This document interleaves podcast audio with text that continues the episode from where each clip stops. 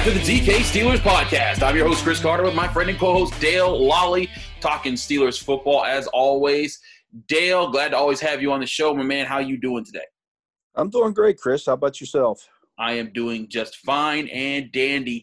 It's a Wednesday. It's hump days. We're going to help y'all get through it.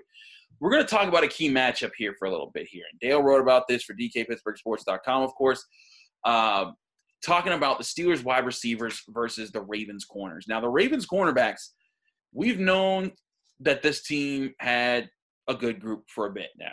You got Jimmy Smith, you got Marlon Humphrey, you got Marcus Peters, an athletic group, and probably the, the group that makes the defense go right now because it gives them some versatility in the secondary.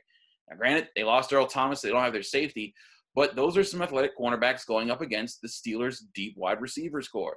Diontae Johnson, who looks like he'll be healthy for this week despite the late game injury, Juju Smith Schuster, and Chase Claypool. Dale, your breakdown and how this plays out. It looks like this is going to be a major key to the game, possibly for both teams. Yeah, it's going to be an interesting uh, matchup because Marlon Humphrey, who is their best corner, uh, will travel into the slot when the Steelers put uh, more than uh, two receivers on the field. Uh, so that'll mean that Juju Smith Schuster will be drawing Mar- Marlon Humphrey uh, in the slot. Uh, you know, and they'll have Jimmy Smith on the outside with Marcus Peters on the other uh, side. And I would expect that the Ravens would probably want uh, Marcus Peters matched up on Chase Claypool in those situations, which means that then you have Diontae Johnson with with Jimmy Smith. And to me, that's that's a matchup that that I like if I'm the Steelers right now. In fact, you know, one of the things that I might do if I'm the Steelers is go play some four wide receiver sets. Um, you know, or even use uh, you know if you use Eric Ebron as that fourth receiver uh, to kind of force the Ravens into the matchups that you want. Uh, that would mean maybe splitting Ebron out beyond the uh, the wide receivers and see if you can get one of the Ravens safeties or linebackers.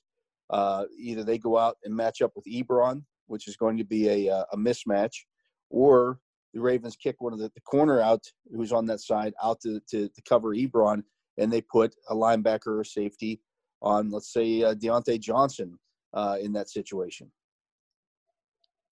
No, I get that. That makes a lot of sense. You, you, but that would be you're right. That'd be a way for the Steelers to stretch them out, force them into some tougher matchup decisions, uh, and that's what the Steelers' versatility in offense has allowed them to do.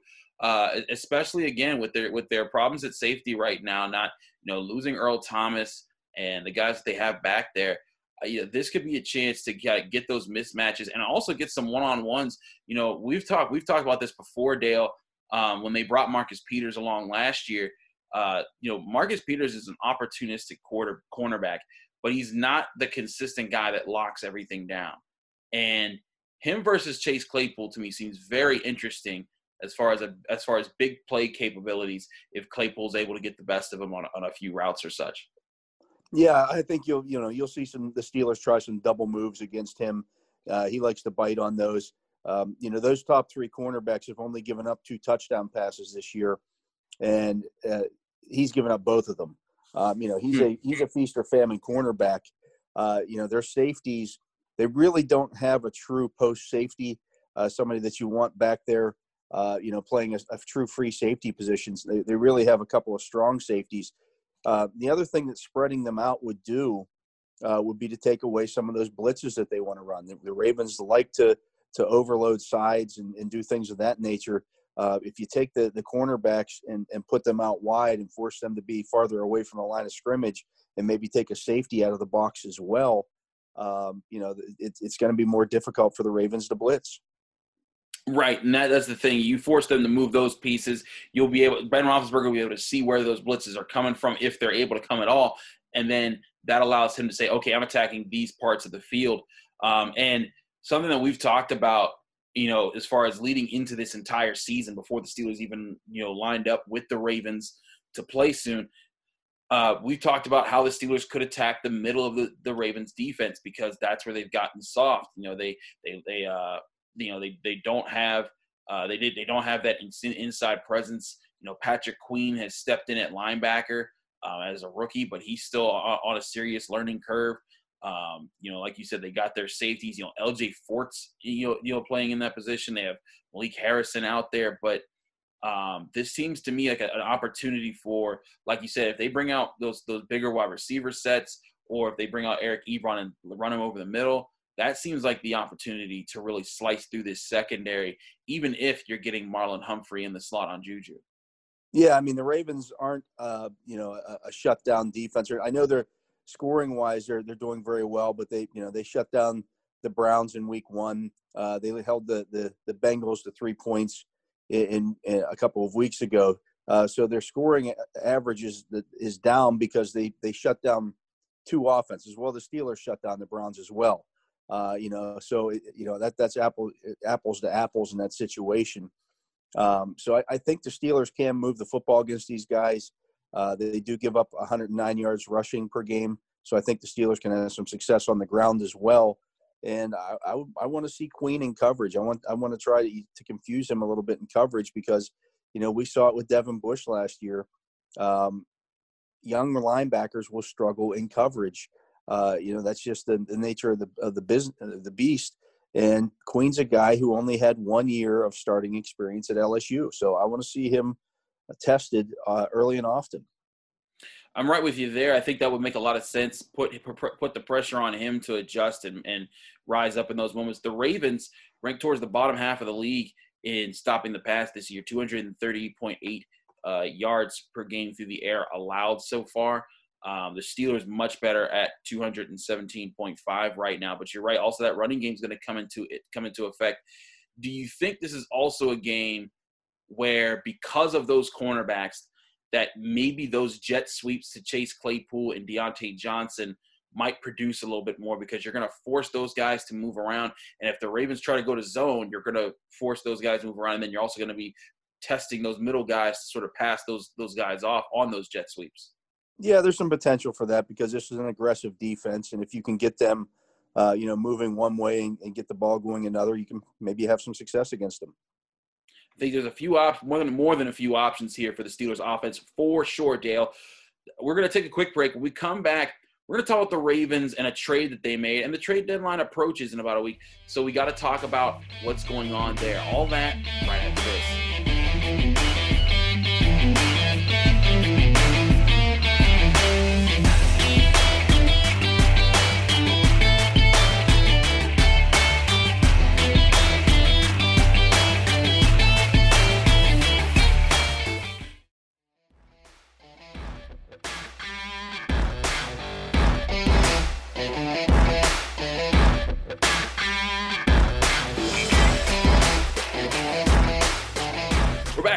DK Steelers podcast. I'm your host, Chris Carter, with my friend and co host, Dale Lolley. Dale, the Ravens traded to get Yannick Ngakoue, our good old buddy from the Jacksonville Jaguars. And they're getting the band back together because now he's with Calais Campbell on that defensive front.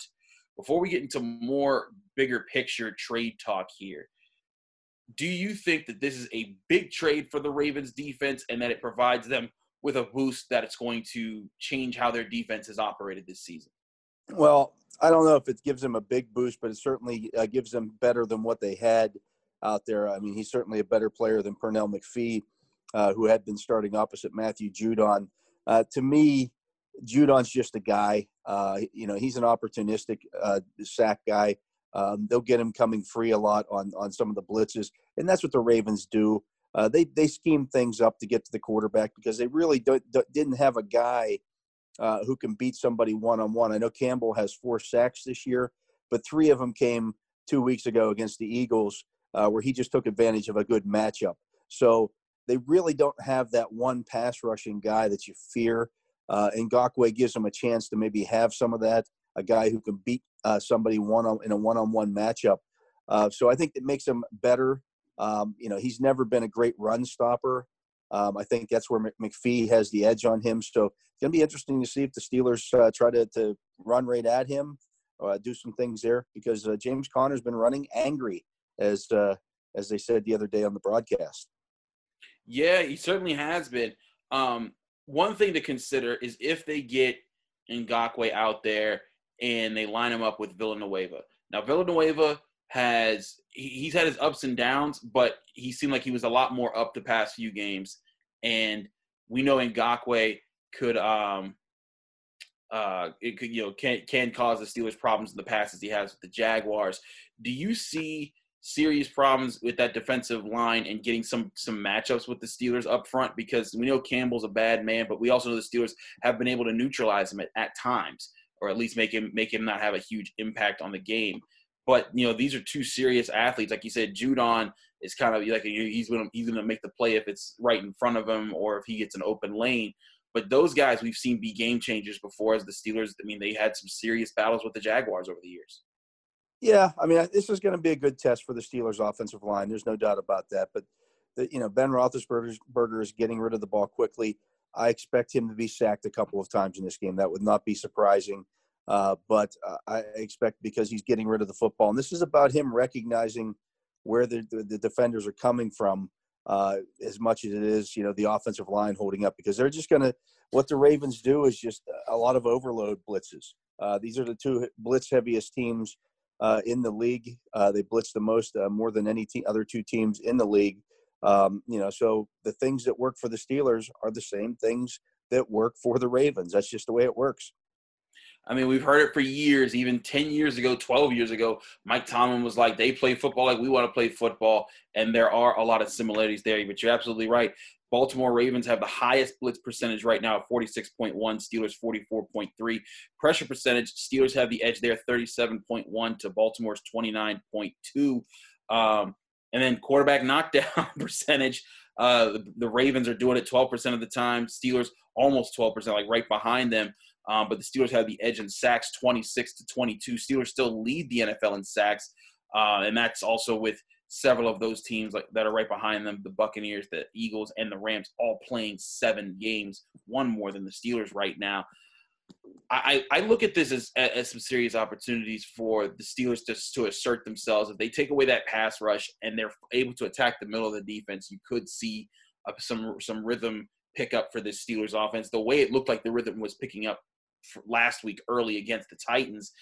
I guess is there a big takeaway that you have right now for the Steelers offense as far as what they need to focus on to make them you know to, to get back to that level of consistency which I mean they didn't lose it too much. It's just they had one half where the Titans just made some plays on them. But as far as like where where do you think that they're going to go to to find their bread and butter this game? Chris I have no idea because it changes from game to game. And that's the mm-hmm. that's the great thing about the what they're doing offensively right now. Um, you know, if you take one or two things away from them, uh, they've got other things that can pick up the, the slack there. So, uh, you know, they, they've shown that they can be a down the field passing team if they want. Uh, they seem to prefer to play it, uh, you know, more quickly and get the ball out of Roethlisberger's hands quickly. They've shown they can run the football. So, I don't know if I'm the Ravens right now. I'm, I'm not. Uh, I'm not really looking forward to, to that part of this matchup yeah, I think it could be something to consider. But you know, back to the whole trade aspect. Yannick Ngakoue got traded to the Ravens, a big move for them, um, as far as at least you know just getting a big name on the team. A lot of people, of course, are t- saying the Steelers you should trade for this guy, trade for that guy. Now you and I both know they're not trading for a J.J. Watt or Stephon Gilmore. All those people stop people. I, I, people stop talking about that, and uh, I, will get to that more in my uh, my don't get me started segment. But um, as far as the the you know actual moves. Is there any move that you think the Steelers might even consider for this trade deadline? Because to me, they're still protecting the salary cap. The only thing would be a low level player costing a very low level pick if they find something that works somewhere. Yeah, I just don't see anything happening right now. I mean, really, the only hole is it is it inside linebacker, and you know you can you can cover up for that. Uh, you know they've they've got guys that they can play there. Um, you know, you mentioned the salary cap; they're about 9.2 million uh, under this year's cap, and they want to keep it that way because they can roll that cap space over into next year. Uh, you know, for whatever they don't use. So you they they want that cushion. They want to be able to to save that cap space. So, you know, I just don't see many moves that would make a lot of sense for them. Um, you know, I was looking over the inside linebacker list uh, of guys, and, and the only person on an expiring contract that would even interest me would be Jarrad Davis uh, from from the Lions. and the Lions just made a trade to acquire Everson Griffen, So they're they're thinking that they have a chance to to win. They're not going to be sellers here, and so the, I just don't see the Steelers making any moves. Yeah, that's the thing is that any any major name linebackers that you've seen play athletically and play the way that the Steelers would need at least for this year to replace Devin Bush, they're all getting paid or they're on teams that love them right now. Like, you know, you're not getting a Darius Leonard. You're not getting, you know, I, I had one person ask me about Myles Jack. And I'm like, Myles Jack's got money tied up for the next four years. You're not trading yeah. Have, have, He's making eight million dollars this year, for God's sakes. Yeah, and, and, I think it goes up to like fifteen or something over the next few years. Like, yeah. like it, it, you can't. You have to. It's not just what they make now, even too. It's also what they're going to make over the next few years. And you know, we've talked we've talked about all off season. We'll be talking about it again once this season's over. What do the Steelers do free agency? You know, how do how much do they pay T.J. Watt? You know, where does Bud Dupree go? Because it's most likely he can't stay in Pittsburgh. You know, what do they do with Juju Smith-Schuster, James Conner, and other players they got to consider? They've got all those questions. You throw in another big name middle linebacker inside linebacker just to replace Devin Bush because he got hurt this year you're you're throwing all of that out of whack, and you know who knows what the results might be. Yeah, I agree. It just doesn't make a lot of sense to uh, to you know tie up a lot of salary cap uh, money if it say costs you Cam Sutton next year or something like that. I agree. I think you go with the guys that you're building chemistry with, and who's to say that they won't find someone in the draft this year, uh, maybe to help address the depth at that position. Dale, Thanks so much for as always coming on the show. We're going to throw it to one more quick break, and when we come back, it don't get me started.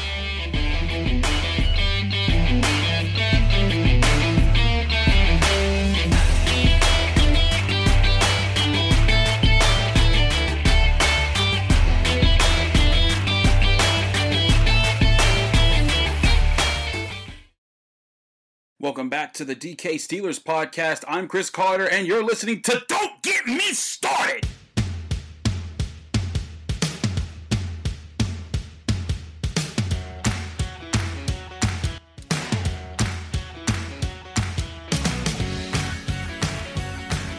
Don't get me started with all y'all people out there trying to play like this is Madden with your general manager decisions about what the Steelers should and shouldn't do.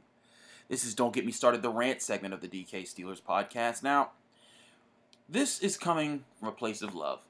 I'm trying to help y'all out. And I know it ain't all y'all, it's, it's a select few that try to do this. But this is to all the people out there that want to, that think that football and general managing and signing players and trading players and building a team is just as simple as putting together a team in a video game like Madden or, you know, like a trading card game where you're you know trading players around and ooh I can get this guy plug him in and get this out of him and he's gonna fit so well. And no it don't work like that. Now I say this because a few reasons. One you know it's the trade deadline is here. It's week eight. So everyone's hustling and trying to say what if the Steelers trade for this? What if the Steelers trade for that? And the latest, of course. Well, not the latest. This guy's been on the list. J.J. Watt. Everyone wants to trade for J.J. Watt. I understand it. The Steelers have Derek Watt. The Steelers have T.J. Watt. I get it. And J.J. Watt's a great player. He's a great leader. If in the dream world, yes, it would be wonderful for the Steelers to put him on the roster, and he would be a huge addition to what they do. But let me stop you right there. Because J.J. Watt makes way too much doggone money, even if the Texans wanted to trade him. Yes, the Texans are in, the, are, are in a rebuilding situation right now. They're stinking up the joint this year. They're not playing well. Um, they've got young talent they need to build around, like Laremy Tunsil and Deshaun Watson, and J.J. Watt doesn't fit that bill, but J.J. Watt also makes $15.5 million a year. Now, sure, this he, he has one more year under contract, and next and that's the other thing. Uh, next year he makes seventeen point five million dollars a year. We don't even know what the salary cap's going to be, and the Steelers are already under what we project it to be. Even if it's going if it's going to be the same or lower, we don't know. And y'all want to sign or trade for J.J. Watt? Just know that, that no, don't make sense. No, and the defensive line is fine. They've got TJ. They've got Bud. They've got they've got Cam, they've got Stephon. They've had Alu Alualu's been a great depth guy. Just no, don't do it. The latest one was when the rumor popped up in the interwebs that Stephon Gilmore, this the, the reigning defensive player of the year and the guy who played the, the cornerback for the New England Patriots, because now they're talking about maybe the, the Patriots will want to trade him. That no, that wouldn't work. Right now, his cap number for the Patriots is $23 million. Now, you could potentially make it work this year. Because his, I believe the Steelers would only have to carry about $6 million of his contract, because $17.8 million of that money is uh, dead money that's stuck with the Patriots. But next year, then he's he's got a cap number of $16.4 million, and then you got all these other, just no the defense is fine. They don't need to go out and get a superstar. If they trade for anything, it needs to be lower depth players, guys that are filling roles, you know, maybe a way down the line backup inside linebacker to help the depth there with the absence of Devin Bush. And it wouldn't be someone that costs a lot of money. And most likely, it's not a person that you're excited about because you saw him make, making plays on highlight shows like Sports Center or NFL Network or the Fantasy Red Zone, whatever that's called. And frankly, shouldn't Steeler Nation feel extremely comfortable about what decisions are being made up there? And I think, I think part of this is triggered even more. I mean, it always is a factor for this for Steelers fans because every fan base wants to make these moves to happen. But I think part of this is because people are now super happy after the Minkah Fitzpatrick trade because it never happened before. The Steelers never traded a first round pick to get a, a current player. But that's the thing. They still don't. They still rarely do it. It's not going to mean that they're going to do it all the time now. So don't think that that's now going to become the norm for the Steelers. But I say this looking around the league, why do you think that that, the, that Kevin Colbert should get aggressive when he knows exactly what he's doing? He knows when to turn up the juice. He knows when to go after the players. Heck, he, he brought Eric Ebron here. He's helping Ben Roethlisberger over the middle. He went and got Joe Haden. He knows when to t- when, when to go after somebody and when they'll fit into the Steelers locker room and work. I mean, Steven Nelson, y'all love him. Joe Haden, y'all love him. Minkah Fitzpatrick, y'all love him. Trust Kevin Colbert. I remember, I don't remember who, but I got into it with someone on Twitter back in like August or September because they pointed out that the Dallas Cowboys had signed Gerald McCoy, Aldon Smith, Everson Griffen, and like one other big name player to the defensive front. And these are all big name guys. If you're not a big football follower across the league and you're more of just a Steelers fan, Gerald McCoy at one point was in the running to be the best defensive tackle in football until Aaron Donald showed up. But Gerald McCoy was is I mean he said he was still a beast when he was healthy, but he's not healthy right now. Aldon Smith was looking like a premier edge rusher before he showed the world how crazy he was, and probably still is. Everson Griffen, same boat, was looking like a great edge rusher until he had a mental case in Minnesota, and that kind of ruined his standing there. But the, I remember the argument I got into was because all those guys added up to all these big names that the Dallas Cowboys had on their defensive front. And if you added them up, they were still cheaper than what the Steelers are paying Bud Dupree this year.